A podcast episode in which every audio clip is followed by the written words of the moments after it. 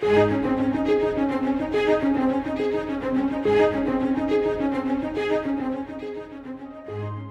third section of Psalms, known as the Leviticus Psalms, remind us that the God who redeemed us is still with us.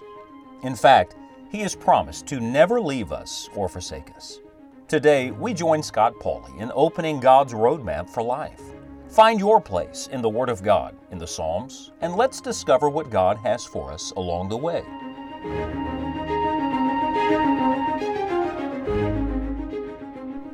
Well, in today's psalm, we come to the end of the third section of the Psalms, what is commonly referred to as the Leviticus Psalms. And without a doubt, these Psalms have ushered us into the presence of God, and they, they show us what a joy it is to live every day in His presence.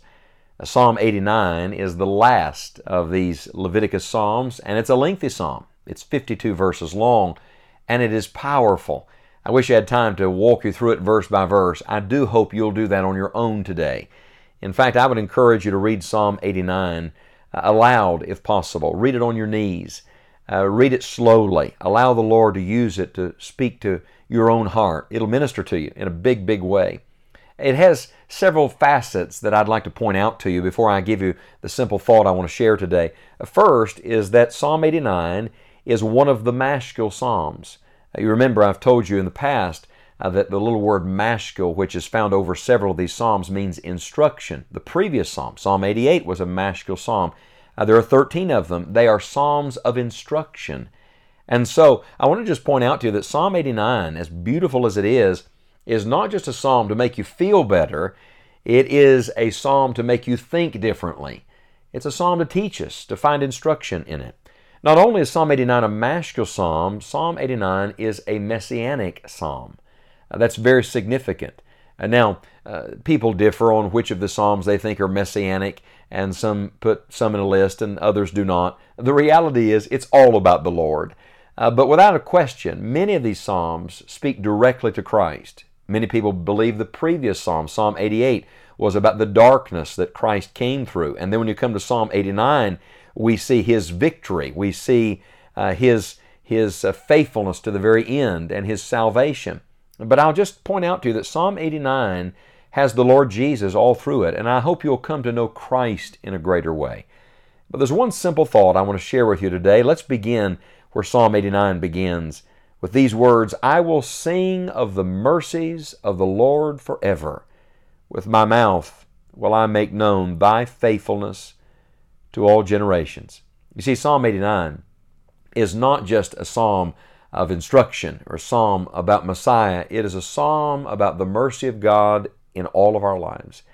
And there's one repeated element of His mercy that is found woven all through Psalm 89. Let's see if you can hear it. Did you hear the end of verse number one?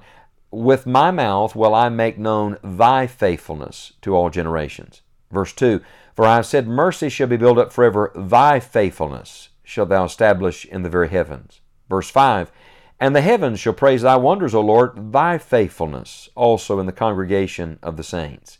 Verse 8 O Lord God of hosts, who is a strong Lord like unto thee, or to thy faithfulness round about thee? Or what about verse 24? Uh, but my faithfulness and my mercy shall be with him, and in my name shall his horn be exalted. Verse 33 Nevertheless, my loving kindness will I not utterly take from him, nor suffer my faithfulness to fail. And again in verse 37 It shall be established forever as the moon, and as a faithful witness in heaven.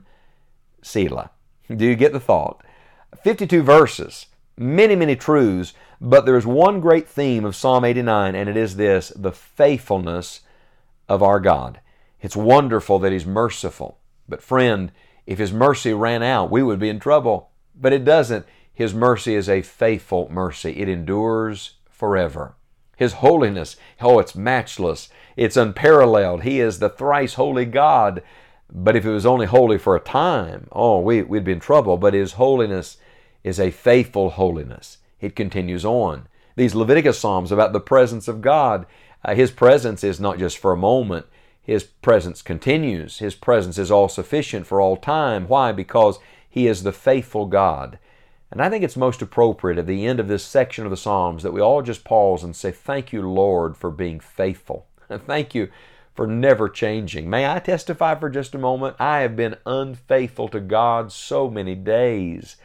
As a matter of fact, I can get absolutely disgusted with myself, sick of me when I think of how unfaithful I have been.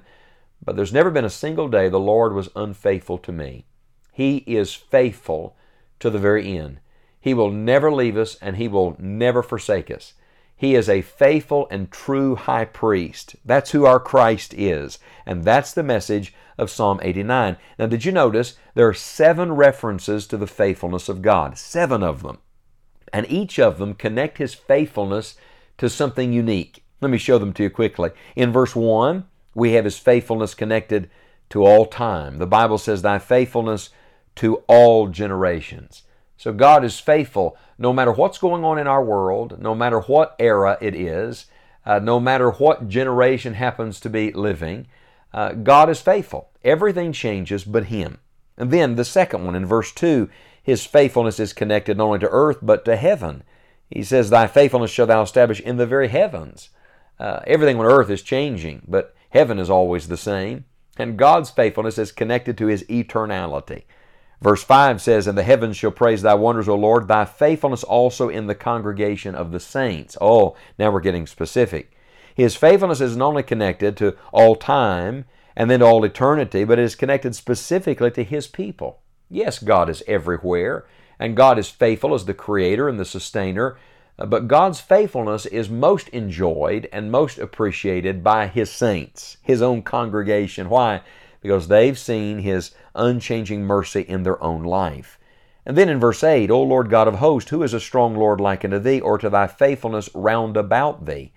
He goes on to talk about him ruling the raging sea and the, the waves being stilled by him. Again, I think a reference to the Lord Jesus Christ. But his faithfulness is connected to all circumstances. No matter what's going on around you today, God is faithful. And then in verse 24, But my faithfulness and my mercy shall be with him, and in my name shall his horn be exalted. This is specifically a reference to the Son of David, to the, to the coming Messiah, to the Lord Jesus Christ. The faithfulness is connected to Christ. Christ is the faithful one. He was faithful to God in every way, and he is now faithful to his promises to us. And then the sixth one in verse 33 Nevertheless, my loving kindness will I not utterly take from him, nor suffer my faithfulness to fail. Notice his faithfulness connected to his loving kindness. Every good gift, every blessing, praise his holy name for his unfailing faithfulness. And then finally, uh, verse 37 It shall be established forever as the moon and as a faithful witness in heaven. May I tell you, we have a faithful witness in heaven the faithfulness of God is connected to the fact that we have an intercessor at the right hand of the throne praying for us today. Who is that? That's the Lord Jesus. He wasn't just faithful while He was here on earth, He is faithful now to pray for us. He is faithful to His promise that He's preparing a place for us. He is faithful in the promise that He will come again and receive us unto Himself. I tell you, the faithfulness of God is all wrapped up in Jesus Christ. And the faithfulness of God is connected to every need in our life. I think it most appropriate for us to pause here at the end of this third section of our study in the Psalms and thank the Lord for His unfailing faithfulness to each of us. Our Father, we thank you for the Word of God that lives and abides forever. And we thank you that as surely as your Word is forever, that you are unchanging. Thank you, Lord, for being so faithful. And I pray today that some sinner, some person that doesn't know God, would come to know you and your faithfulness and your mercy this very day. And that each of us who do profess Christ will rejoice and speak today of your faithfulness in our lives. Thank you, Lord, for your goodness that never changes.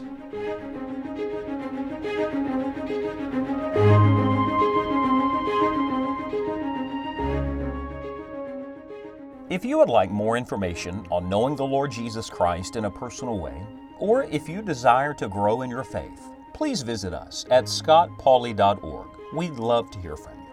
You may also download your free copy of A Ready Reference of the Psalms to help you in our current study.